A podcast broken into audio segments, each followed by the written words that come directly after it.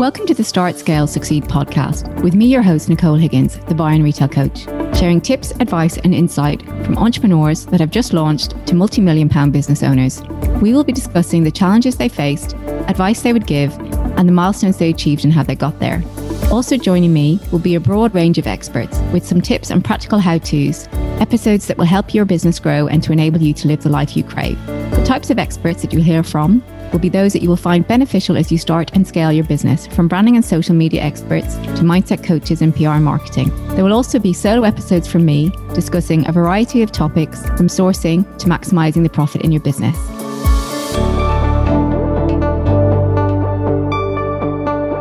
How do you create a brand that connects so deeply with your customer? Today, I am joined by Sharon Keegan, founder of fitness brand Peachy Lean, to talk about her story and the growth of Peachy Lean.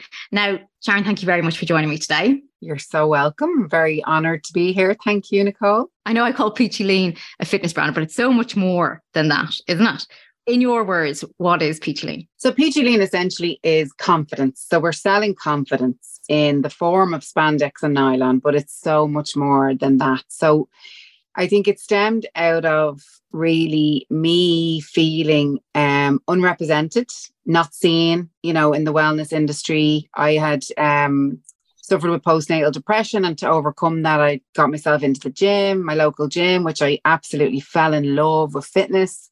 I lost a lot of weight, but I never seen myself in the imagery, um, in the fitness in industry imagery or the wellness industry imagery. And I also couldn't find activewear that would suit a postnatal body shape and support me in the way that I needed, like with a, say, for instance, a mum tum or a shifted pelvis. So I was working out in a pair of Spanx, um, lovely Sara Blakely's very beautiful but very uncomfortable pair of Spanx leggings. You have to work out in underwear. yeah. Um, because they, but they were great. They held my tummy, right? So they held my tummy and they were double layered. So they would always, you know, give me that kind of streamlined physique. And after a very uncomfortable session, I thought, geez, there has to be something on the market that has high compression and, you know, like hold your midsection because it's your trunk. It's the tree trunk of your, you know, it holds everything together. And when it gets loose, you need someone, something to hold it. So you know, Peachy Lean was born literally from that idea. And it was born uh, like I had my my son Liam at home. I was after being made redundant from a, a business that I was running in the UK. Um, and I brought it into Ireland and I was made redundant after about eight years running that business. And I was just at home with Liam and I thought, right, I'm gonna I'm gonna draw this product. I'm not a designer like you, but I drew it and I had a few contacts in the manufacturing industry and of course, Alibaba and stuff had blown up at that stage. And it was very easy to uh, source manufacturers. And that literally sent away a few samples and we got it, got a hole in one and as they'd call it in, in innovation design terms. and and that's not that's not the norm though in terms of actually getting something from a development and, and being able to do it so well so so quickly. You're a serial entrepreneur, like so Peachy wasn't your first time. You set up a couple of businesses before that. Where does that spirit come from, that entrepreneurial drive? Do you know what? This is funny um, because I'm going through something at the moment, which I will share because I think is really important, but I'll give, I'll leave that to later on the podcast. But I have been asking myself why recently. Why do I do Why do you put yourself through it? Because it's certainly not for the money, and that's for sure. Because uh, and we work a lot of hours and we get a lot of rejection. So I think, look, I think from an early age, my dad was quite entrepreneurial. And being the eldest daughter to a dad who was entrepreneurial, and my mother actually, my mother worked for herself as well. You kind of look up to your parents. You're always trying to please your parents. And the word entrepreneur was was it was not used certainly when the school I, I was in in St. Mark's yeah. back in I was the final class of 2000 so geez a long time since I've been in school I'm 40 now so but but in my day in Tallaght, where I was from, a working class um, community, great community, great people, but you know, working class community, you never really heard of entrepreneurs, and you certainly didn't hear of a female entrepreneur. So I had this, like, I had this love affair with the word, if I'm truly yeah. honest. And then I learned that the word meant that, you know, you were kind of someone who set up or fixed problems or set up you know, brought an idea to a, a, a business. And like from very, very early days, I was, you know, running small businesses, you know, and then, um, yeah, I've, I've ran about three or four different businesses now at this stage. So I, I don't know what, where my drive comes from. Maybe it's always to please my father. Like maybe it was always for that recognition of like, well, you're doing good, love. But I have to be honest, that never comes. You never, you've never got it yet. I could stand on my head, honestly, and my fat, my dad would just, you know, potter through life. But he, I know he's proud of me. Do you know what I mean? I do know that. It's just, yeah, I don't know. It's the, it's the, I don't know what it is. I, I still yet to find out. Yeah. Could you imagine working for anybody else? Do you know what? It, and again, I will tell the story, but no, I don't think I would be taken on at this stage. I think I'm a, I'm a problem fixer, but I'm definitely somebody who is quite difficult to work with. I I, I like to build the team mm-hmm. and work in the team with the team. I certainly uh, work well with ev- all teams, but I don't think I could go in under someone's in on the team. you know yeah. I mean? I'd probably end up being an, intra- an entrepreneur. I'd be I'd be I'd be setting up business within the business. If you know what I mean. I'm just an, I'm an ideas person. That's that's what I do. You know. And you mentioned there a couple of the other businesses that you um, set up beforehand, which didn't, for for one reason or another, didn't take off or, yeah. or national end. What what did you learn from those, or was there any kind of common thread that as to why they didn't work? So earlier on, like I had a tanning business, I had a beauty products business. Um, both of them, they they basically fizzled out. They were they were they were side hustles, if you know what I mean. And I I was young, I was traveling, I wanted to be I used to work with horses actually. I used to train horses and then I do the the beauty stuff on the side for extra cash because anyone who works with horses will know it's a labor of love and certainly not something you make any money from. But um yeah, so and then I suppose later on, you know, I was kind of running other people's businesses.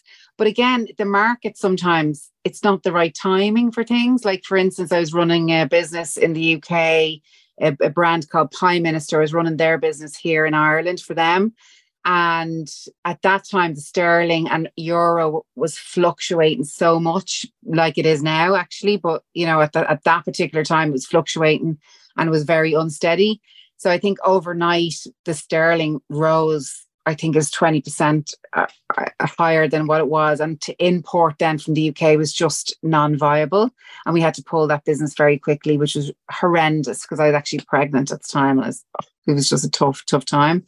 So sometimes the market decides, if you know what I mean. Like you can, yeah. Every, I think that the common theme that I've seen the businesses that work or businesses that have scaled is the one number one thing that I always see through all of it is timing. It was just the right time for that particular thing, do you know? So I think yeah. with Peachy Lean, we were just lucky that fitness wear had taken off. You see now an explosion, like an absolute explosion of fitness wear. Uh, I always call it the Gymshark effect because yeah. he had done so well that everyone really jumped into that. Um, but yeah, we just found our little niche, and then that created its own kind of power in itself. So we niched quite early on and stayed true to that, and didn't didn't um, go outside the niche, um, and, and it seemed to work very well for us. So and what if people are, are, there things that people have been saying to you, oh, you should do this, you should do that, and you're like, no, we're you know, this is our tunnel, this is what we're doing. How yeah. do you kind of how do you stay in your lane or keep that hold that vision? It's all then like I learned very, very early about branding. Okay. So branding for me was something that was super, super important. And I learned it from some of the best brand people in the world. Like Prime Minister, the guys that ran that business were brand people. And from you know working with them alongside them for many years i really learned about the story your values staying true to and authentic to, to oneself.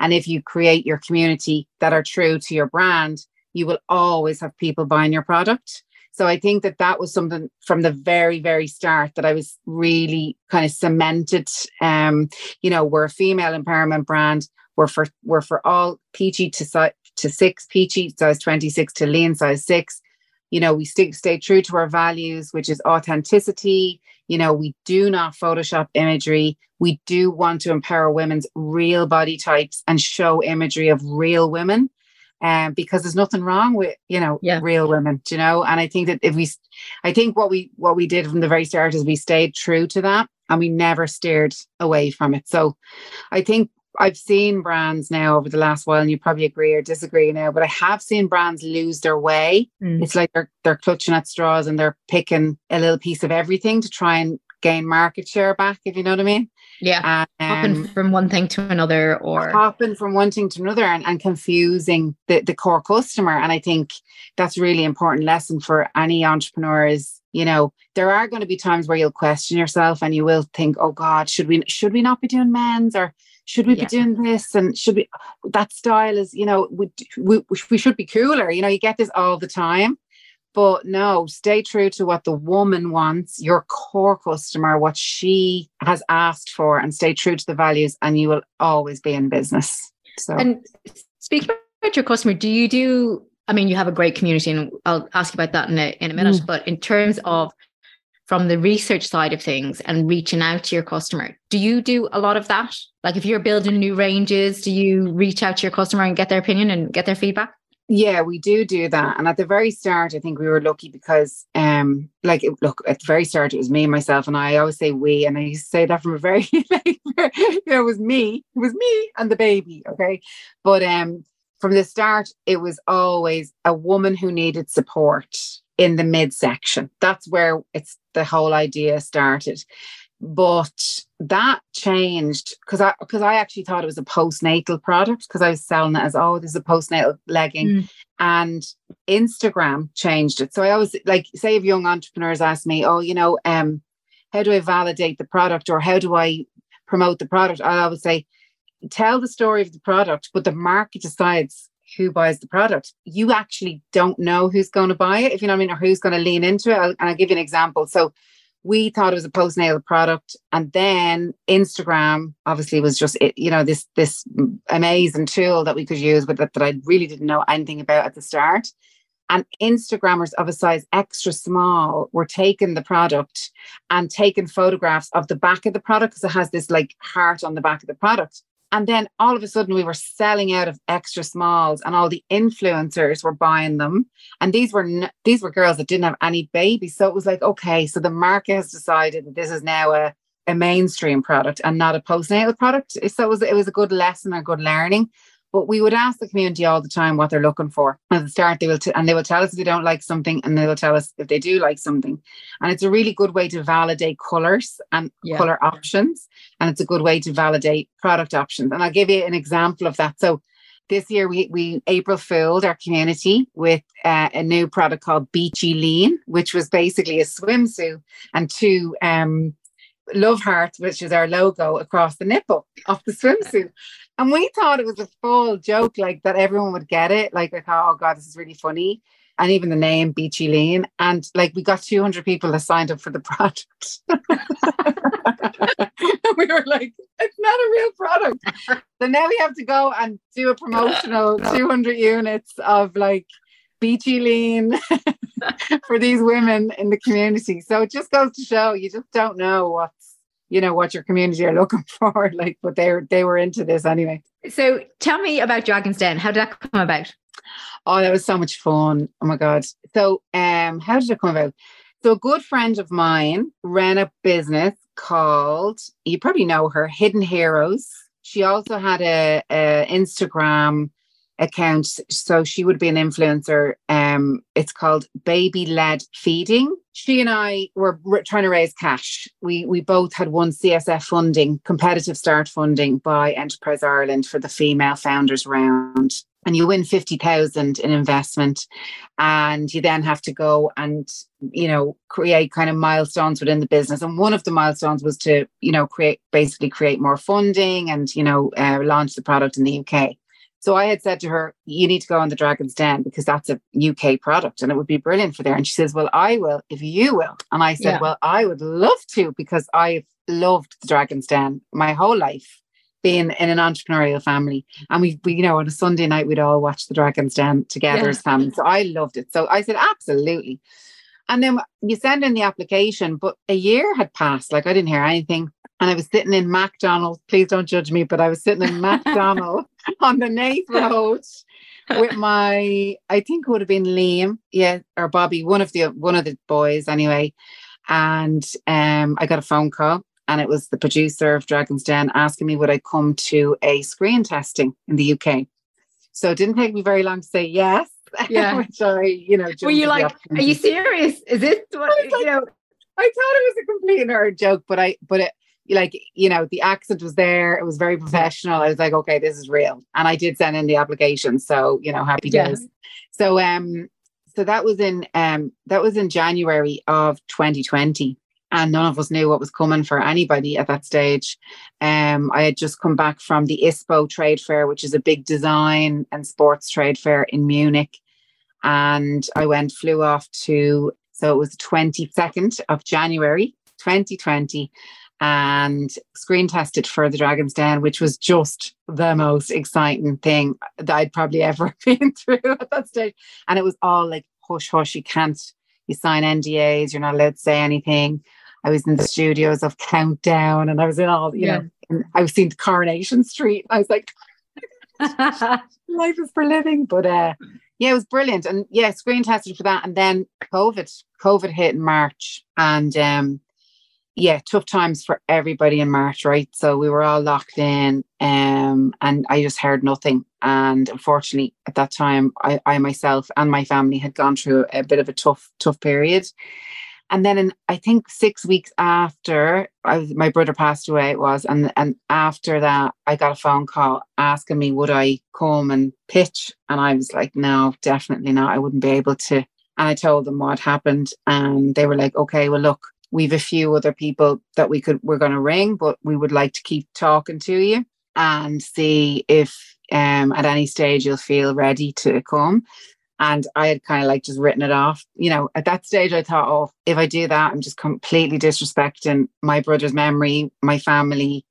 I, I don't feel like doing that. I don't want to do that. It's just, I just, I, to be honest, I was in a very dark place, if mm. I'm truly, truly honest. So, so that went on. And then my dad, I told my dad, so my, my dad is like, the best way to describe my father is Del Boy Trotter in the Dublin version. Okay. So my dad is the entrepreneur Del Boy Trotter, and he's only missing the three wheeler car, if I'm truly honest. Right? he has tried his hand at every single business you can imagine. Now, I mean, he's been um he was a computer components. He had he had a business doing computer components. He had a, a business doing driveways. He did a business doing windows. He did business. He did he was a haulage business for 20 years. He was a distribution business. Like he has tried everything. And he's the kind of person that when you ask him to do something, like he just knows how to do it. Like he's super, super dad, we call him, right? Yeah. So super dad comes along and says to me, Sharon, your brother made this happen for you. And I'm telling you now that I want you to do this and I will come with you and you're going to do it. Because if you don't do it, like you're passing up an opportunity that was gifted to you from him. So obviously you can imagine. Yeah, you can't say no to that when you it's can't put- say no to that. Like so yeah, so it was brilliant. We went over, it was COVID time. So it was a bubble plane and there was a bubble taxi and there was a bubble bloody bubble everything. Yeah. there was screens up everywhere. And um, they knew the situation I was in. They didn't let anybody travel. It was only one, you had to go by yourself, but they let my dad come with me um, just with the circumstances. And yeah. Uh, yeah, it was it was phenomenal. And I, I'd be really honest with you, Nicole. I was in the hairdressers before going into studio, okay? And I sent in the hairdressers and I said, I'm not doing this. I am not doing this. I like, what am I doing? Like, why am I here? What am I doing? I am going to be the one that they, they, they absolutely annihilate on the show. And I really don't need any more pain right now. Yeah. And I remember saying to my dad when I walked out, Oh, dad, like, I'm going to tell them that I have COVID because I just really don't want to do it. I just don't want to do it. And again, I got another lecture. I bet you got a real lecture after the, from that one. I didn't come over all the way over here, you know, the usual. So I was like, oh God. So anyway, we went in and thank God I did it because look what happened. And so what's happened with the funding of that? How has that helped? What's that kind of how has that propelled the business? Yeah. So we so the Dragon's Den was filmed in September of 2020. It aired in April 2021. So by the time we had done the deal, the TV deal with the Dragons, the deal from the Dragons was kind of unviable, if you know what I mean, because we had grown exponentially without funding from the Dragons, if you know what I mean. So the I think the valuation they gave us on the show was like 300,000 or something like that, which was just like honestly, it was unviable. Like the solicitors, they couldn't do it. The shares weren't. They just were. It's just not a, a viable deal. So Touker helped with some connections in manufacturing, which he was incredibly helpful, by the way, like really, really helpful. He went into our factories. He had guys on the ground there and got us, you know, great deals with the factories. Um, he introduced us to his team, which was Charles. So we kind of worked with them for a while. Sara was incredibly supportive as well. Like I absolutely adore Sara to this day. I adore her. She's amazing. But we didn't do the the 30% deal with them. Yeah. And then we went on to raise funds, a large amount of funds. So we raised 750,000 for a very good deal, if you know what I mean. Um, yeah. much better valuation, like a 4 million valuation or something like that. So yeah you know, I think look, it was an amazing experience, and I would I would advise all consumer facing brands if they have something that's quite unique and innovative and has a great story to go and do that. And if they need to, the application form to come to me, I will give it to you. yeah, start doing some coaching with it. Going, right, yeah. this is how you do it. This is what you say. yeah. say. Absolutely, like it's it's it, it, it accelerated us as a brand into the into the UK, across into the US now sometimes we get Australian sales because the BBC show it in Australia. You know, we still get bumps of sales, but whatever they do, sometimes they promote it on YouTube or whatever the story is. Like it's got 7 million views or something like that on YouTube at the moment, that video. And like, do you know what I mean? I don't know how many of them transferred into sales because we don't yeah. know. You know what I mean? But like, yeah, it's phenomenal. Yeah. Well, yeah, you to get that to get the brand seen by that many people. Yeah. And so you're you're going for funding again for seed funding again now, aren't you? Yeah. So we're in the middle of a round. We've raised funds and we're just back. We're back out raising. I think. Look, what I've learned, Nicole, is that when you start raising, you're kind of always raising cash. Um, it's just because you're you're accelerating at such a level that your cash flow, you know, you just need cash flow. I'm yeah. learning all about cash flow. That's one thing I'm learning about. We had a, a real instant recently where cash flow was really tight yeah. and it was it was a scary situation um and thankfully we we got funding so you know happily happily you know the business still exists but it's a very scary period when you when you run into cash issues you know with the business and your business is running at such a scale like a scale and at such a um a fast rate that you really need to keep up with the cash all the time. So big lessons for any entrepreneur. And were there any with that situation? I know you posted about it about it on LinkedIn about someone asked you, How are you doing? Or, you know, you said, you know what, I'm actually going to take this opportunity and say, This is tough. This is where we are.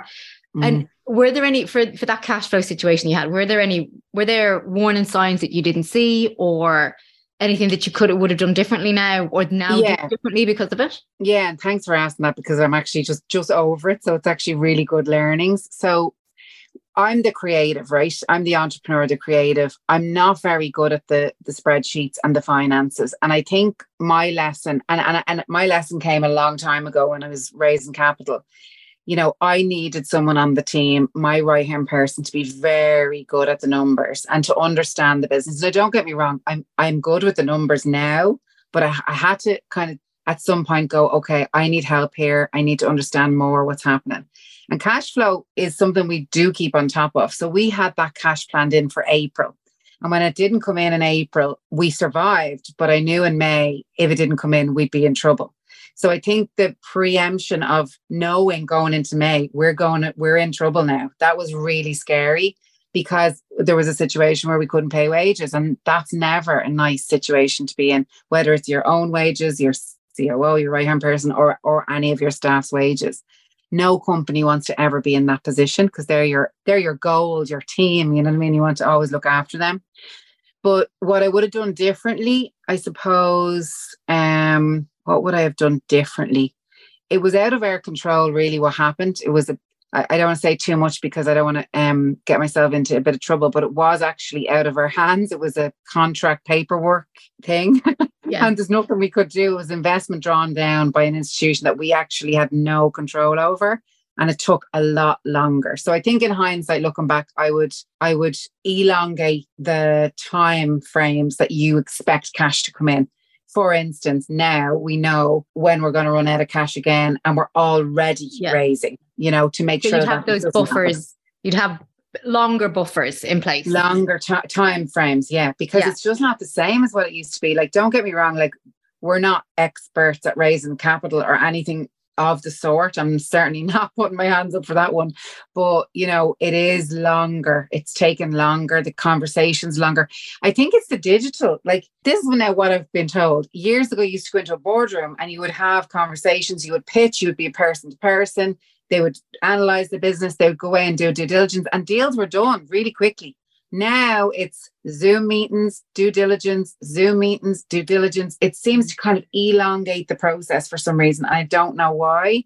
I would have thought it would have sped it up maybe, but I think that the not connecting with your investors is actually, yeah, it's it's probably a hindrance on raising capital at the moment. I'm not sure now because I, I really don't know. I, it's never maybe not having all those decision makers in the one room at the one time because they can feel, oh, we can just have another Zoom or we can do another whatever yeah. it might be.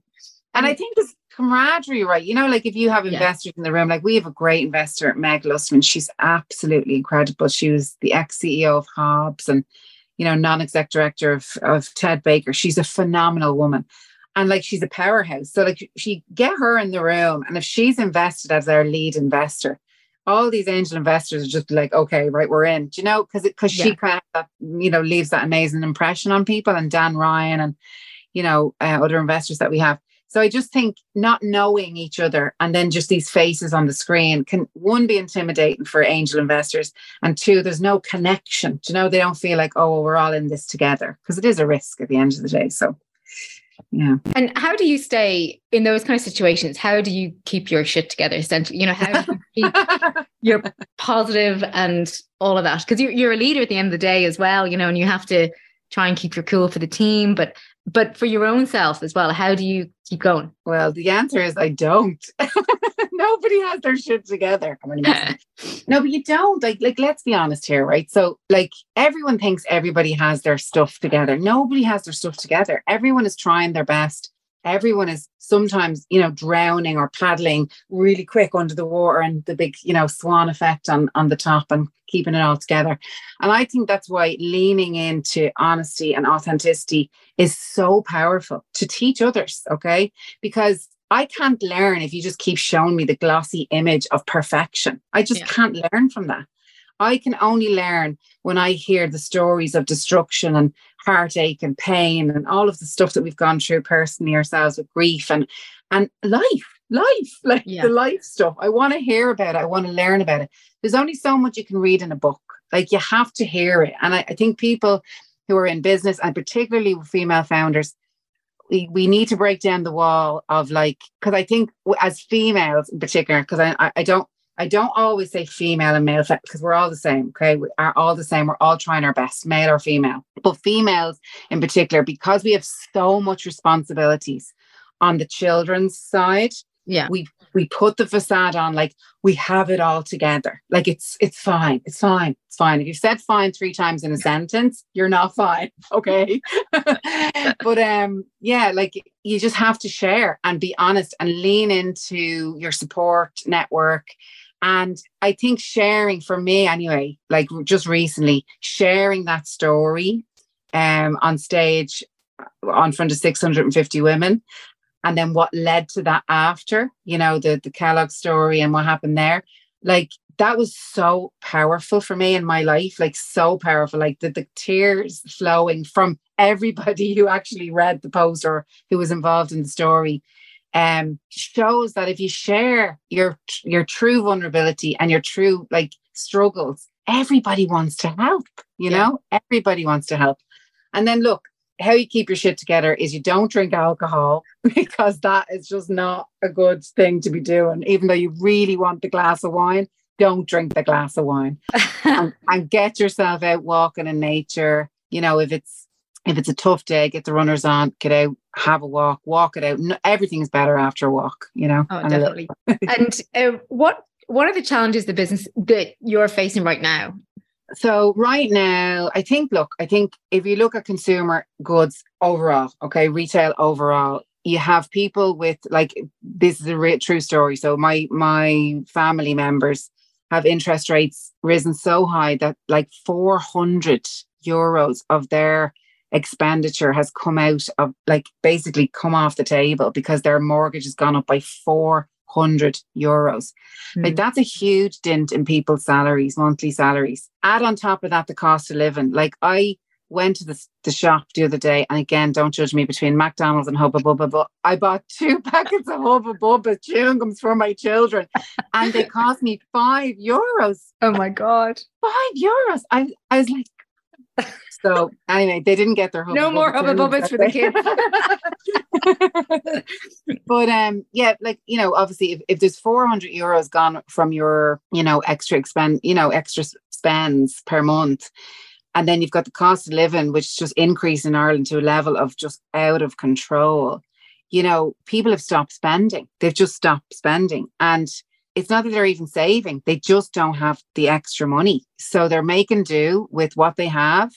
Um, it, and then like that on top of the the overflow of COVID craziness and then this dip in sales and this kind of like fl- like flatlining of okay, this is the real level of sales that we're we're all at again. Yeah. And then you've got this hold on spends. So you're going to see a lot of consumer brands struggling at the moment, a lot. And like I have to be very honest about that because if I don't share that, you know, or like it empowers others to feel okay, right, we're, you know, this is this is something we just have to ride out here. Yeah. We just have to be smart, you know, lean into our community a bit more, give a bit more, you know, and um and just survive it, if you know what I mean. And how are you riding that? How are you trying to overcome that? Like you said, I suppose the community. And so let's talk about the community a little bit. You yeah. have, I mean, the best community. This is, yeah, this is the, you know, this is the first time we've had a chance to chat. But you know, I've been following your story, I've been following your Instagram, I've, you know, your LinkedIn, and there's a real you know, there's no, there's a real community behind your brand. Do you know what I mean? Yeah. And I think that's obviously a testament to what you've built and how you've started. And like you talked at the beginning in terms of staying true to those brand values. Yeah. How how do you how did you build that community? How did you I mean, you're very real. I mean, I think and people listening can very see how, how real you are. You know, McDonald's, Hubba Bubba, and and, and and the true story. You know, you know, you put you put yourself on the table. You know, yeah. And how did you build the, the engagement with the community? How did you bring them on the journey? If I'm truly honest, it came from my own low low self esteem. So like my confidence was really low, and I never, as I, as explained earlier, I never really seen myself get a chance for like anything really, like no imagery. I was always. I was always such a loud and boisterous character, but I was probably I don't know annoying people. I don't know. I don't know, but I was de- certainly had low self esteem, and I used to think there's a certain kind of person that gets everything or is like seen everywhere and you know always seems to get the media jobs or get the uh, modeling jobs or you know it, it just seems to be this kind of click right? Now now please don't get me wrong because that's okay too. I, I have nothing against anyone who makes it in life because I am the true champion of all women and men who get up off their backsides and try and better themselves in life okay? That's that's what I was put on this earth to do but I wanted to, to take the woman who doesn't get a chance and show her, give her a chance. Because there's so many like women and men that feel a little bit left behind and they just feel like, is this it? Like, is this life? Like, I'm never going to get to do these things. And all them people ever need is what I needed, which was someone just to believe in me, to say to me, you can do it. I, I have your back. Go for it who cares what they think? Just lean into it. Just do it. So like you obviously have someone like that in your life that gives you that power just to actually go for what you want. Mm. and i think if i can be that for somebody not my, me but the brand and they can hide behind the brand and say oh well i'm doing this because of peachy lean. Well then that's just going to better their overall wellness their overall mental health their overall life. And i just think that there's we need more of that. We need more of companies like not taking so much from people and giving a little bit more, you know? Because mm-hmm. I think that's the brands that are going to make it in this world. And let's hope, I think, look, with a bit of divine intervention and help from the universe and my brother, but uh, we'll get there, you know? we'll get there. And do you um, like? I know we talked about the feedback that you get from consumers and stuff like that. How do you? I mean, you recently did the pop up shop. Well, I don't know how recent. It was it Christmas time. Yeah, Christmas. It was recent. Yeah, yeah. Yes. And was that a real goal for you? Is that something that you were like, yeah, absolutely? How were you nervous about it, or you just like, no, that I know this is going to work. let's do it, you know. No, I tell you, oh my God, that was a whirlwind. We got notice of that store very like the store was Gym Plus Coffee's pop-up store. And I would know the boys, and I'm big fans of the lads. We are very friendly with each other. I certainly am not competing ever against them because they're the Goliaths here in Ireland and they're doing phenomenal stuff.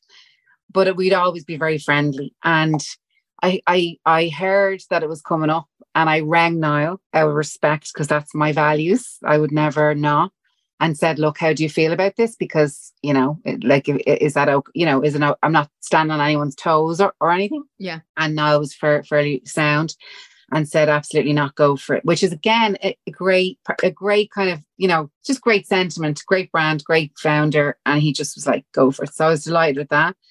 And we turned that store around in 48 hours. Now, I mean, yeah, like the power women, like power women.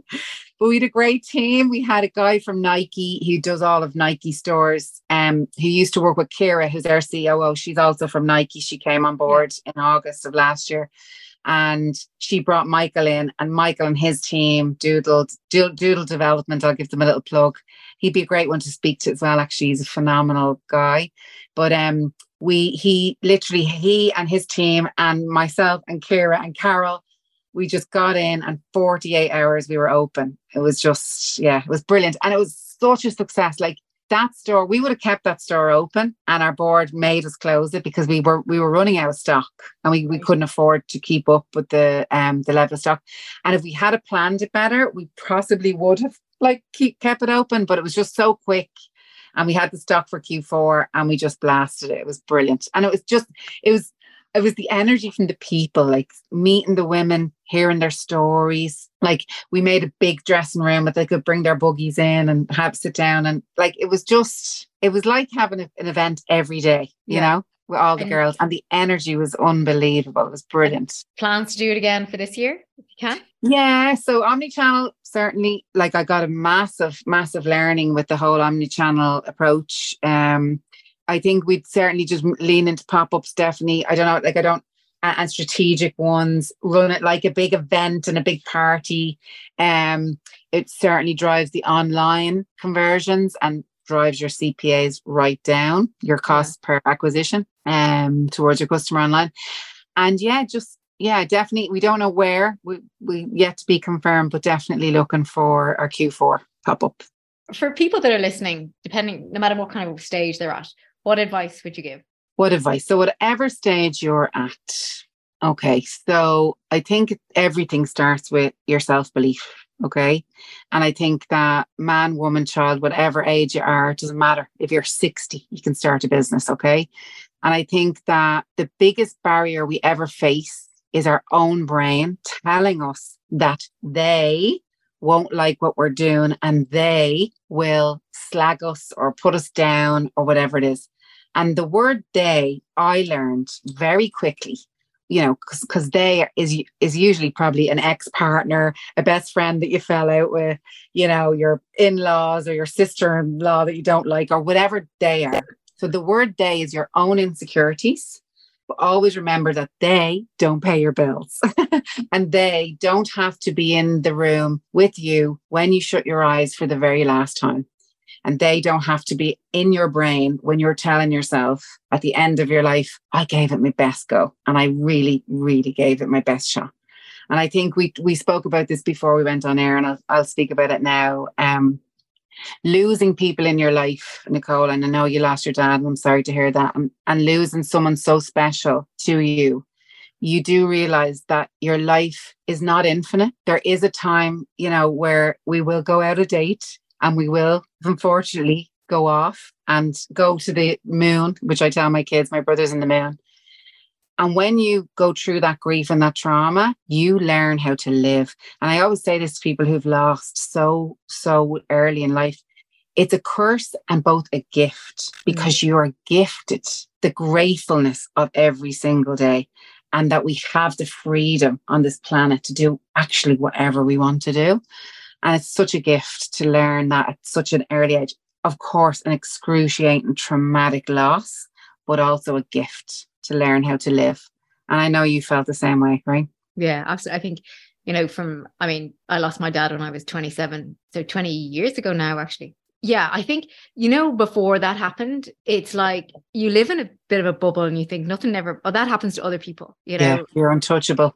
Yeah. And I think when, when something like that happens, like you said, you just go, right, okay, well, you know, every day, what do I want my life to look like? Like you said, when you, when you close your eyes, do you want to be proud of what you did? Do you want to be happy with what you did? Do you want to, you know, do you want to have, have had the time to spend with the people that you love rather than chasing yeah. something that you don't want or chasing something yeah. that you think other people want, you know? My Sean is my partner. We never got married, Nicole, because we were due to get married in Ibiza in a gorgeous, fabulous villa, right? Back when we were no kids. And I was 33 and we, we booked the wedding and then I got pregnant and I was due the day of the wedding. So that never happened, right? But I bought a kitchen out of the money and that's the best thing I ever bought, right?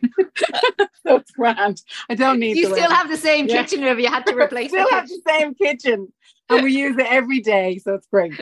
But Sean said to me recently, it's great. He said, Sharon, you know, because I was going through a really, really tough period for, for people listening. We were running out of cash flow. I couldn't pay the wages.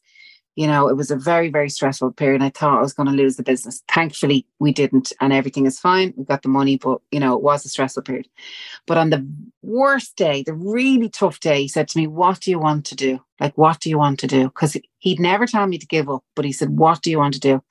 And all I wanted to do, and I was bawling, crying, like, well, I just wanted to get into bed with my kids. I just wanted to get into bed with the boys and just get in, like, just lie in bed with them and watch a stupid film where I could just zone out. And it taught me such a big lesson because there will be a day where we get bad news or something's going to happen again the, the ups and downs of roller coaster of life in general business or otherwise. But they are your wealth. They mm. are success to me. You know that is my success is because when the shit hit the fan that's all i wanted to be. That's that's where i wanted to be is with them so I think that was my biggest lesson in the last um, few weeks, going through a traumatic period, is that they are my loves, they are my success, they are my legacy, they are my my life. Yeah. And business is something I'm good at. I love it. You know, why do I do it? I do not know because I'm not honestly, I some days think, what the hell? They are my wealth and my success, you know. I actually wrote I wrote a piece, uh, I'm I'm doing a speech tomorrow and the piece was actually why. I, I wrote I wrote why, and I, I, wrote a big piece on it.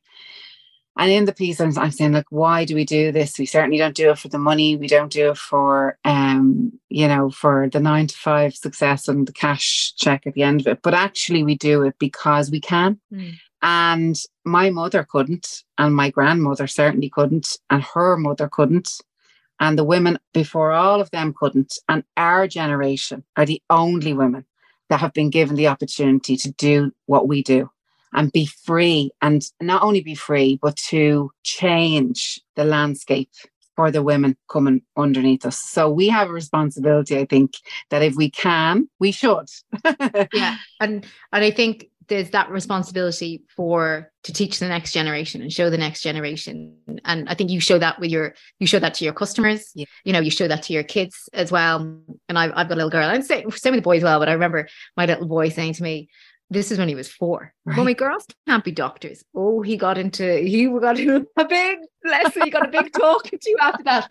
But like at four, you know, to be saying that, you know, as a boy. Yeah but um, he got a you know he got a sharp awakening after that conversation after that oh, especially um, with you especially with you being his mama you know you have to teach them you do have to teach them but yeah. it's but it's but it just comes from school it comes from books like stuff that we wouldn't even recognize now you know libraries all of the books like everything like needs to be updated and changed because that's all that kids are seeing you know so they don't they don't know any yeah. different you know these um, so in terms of it we talked about self-belief in terms of advice. Anything else that you'd say to people that are listening? So self-belief surround yourself with really really good people. Anyone who who's negative in your life you have to get rid of them because god not that get rid of them or do anything but like that's their own stuff. You can't take responsibility for a negative person. You have to live in your own positive bubble. Um remember that nobody knows everything and like it's all sometimes a facade. So you know we live in the digital world incredibly difficult nicole for our children growing up. We have to teach our kids. I have to teach myself even some days. It's never what you see in the image and it's never you never see behind the scenes. You do you never know somebody's story or what somebody's carrying or what they're going through on a daily basis you know not that you would judge people but if you do just remember you don't know the full story ever you know and just you're responsible for your own story and i think people just need to be a, a little bit more authentic lean out for help ask for help people will help people want to help humans want to help you know, they really do. And if you have an idea and you want to get started, ask people in your network um, who've done it before. They will help. And if they don't answer, it's just because they're busy. Go to the next person and go to the yeah. next person and go to the next person and keep trying until you get there.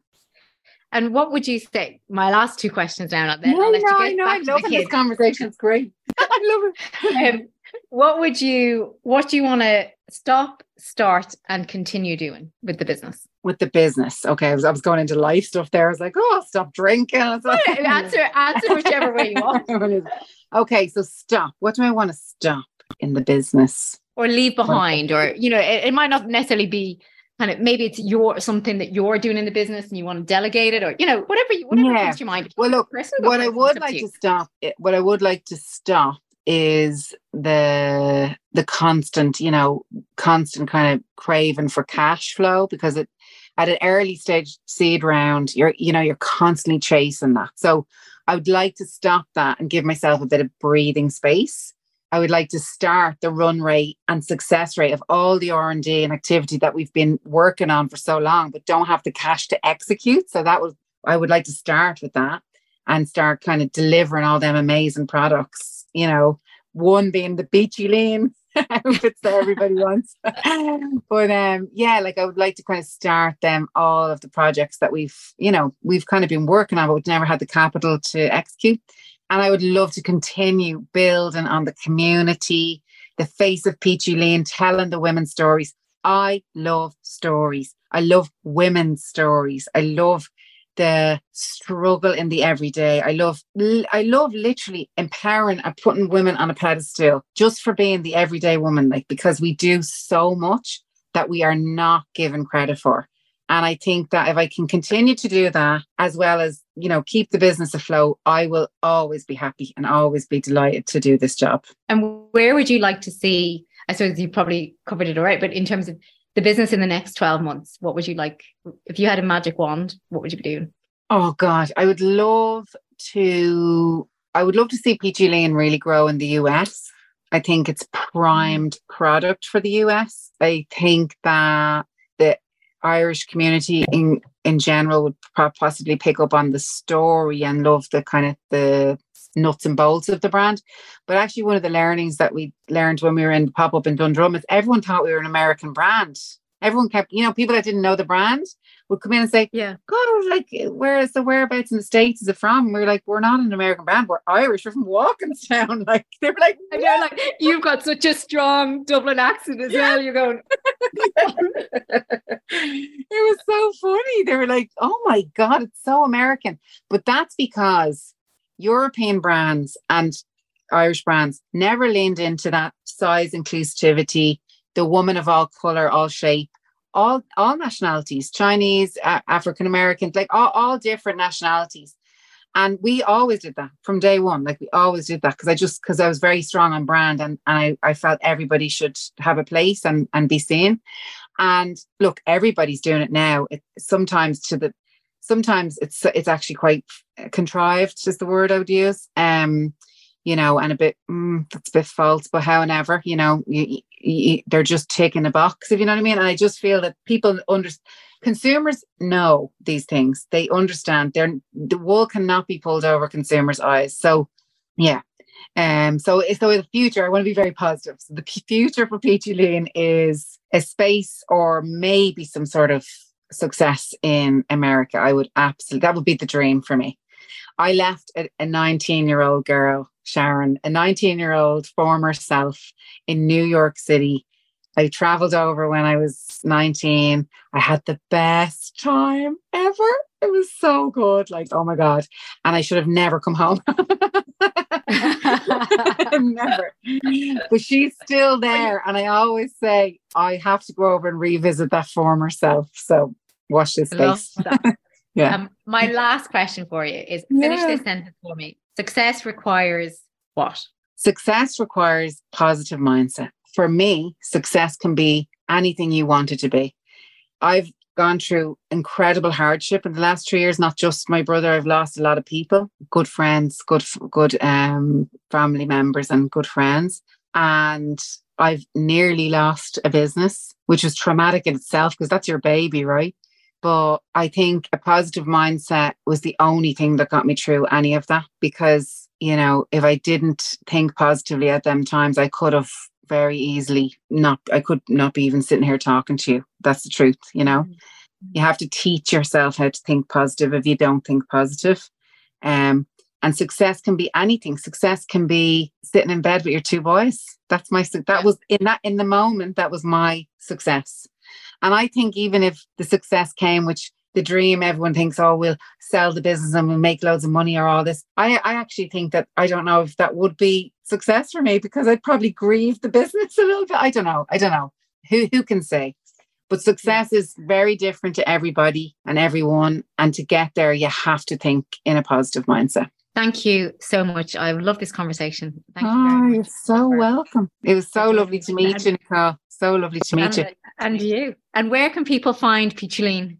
So Peachy Lean is really predominantly online. We're very active on Instagram. So you can find us at Peachy Lean Official, but we're www at peachylean.com.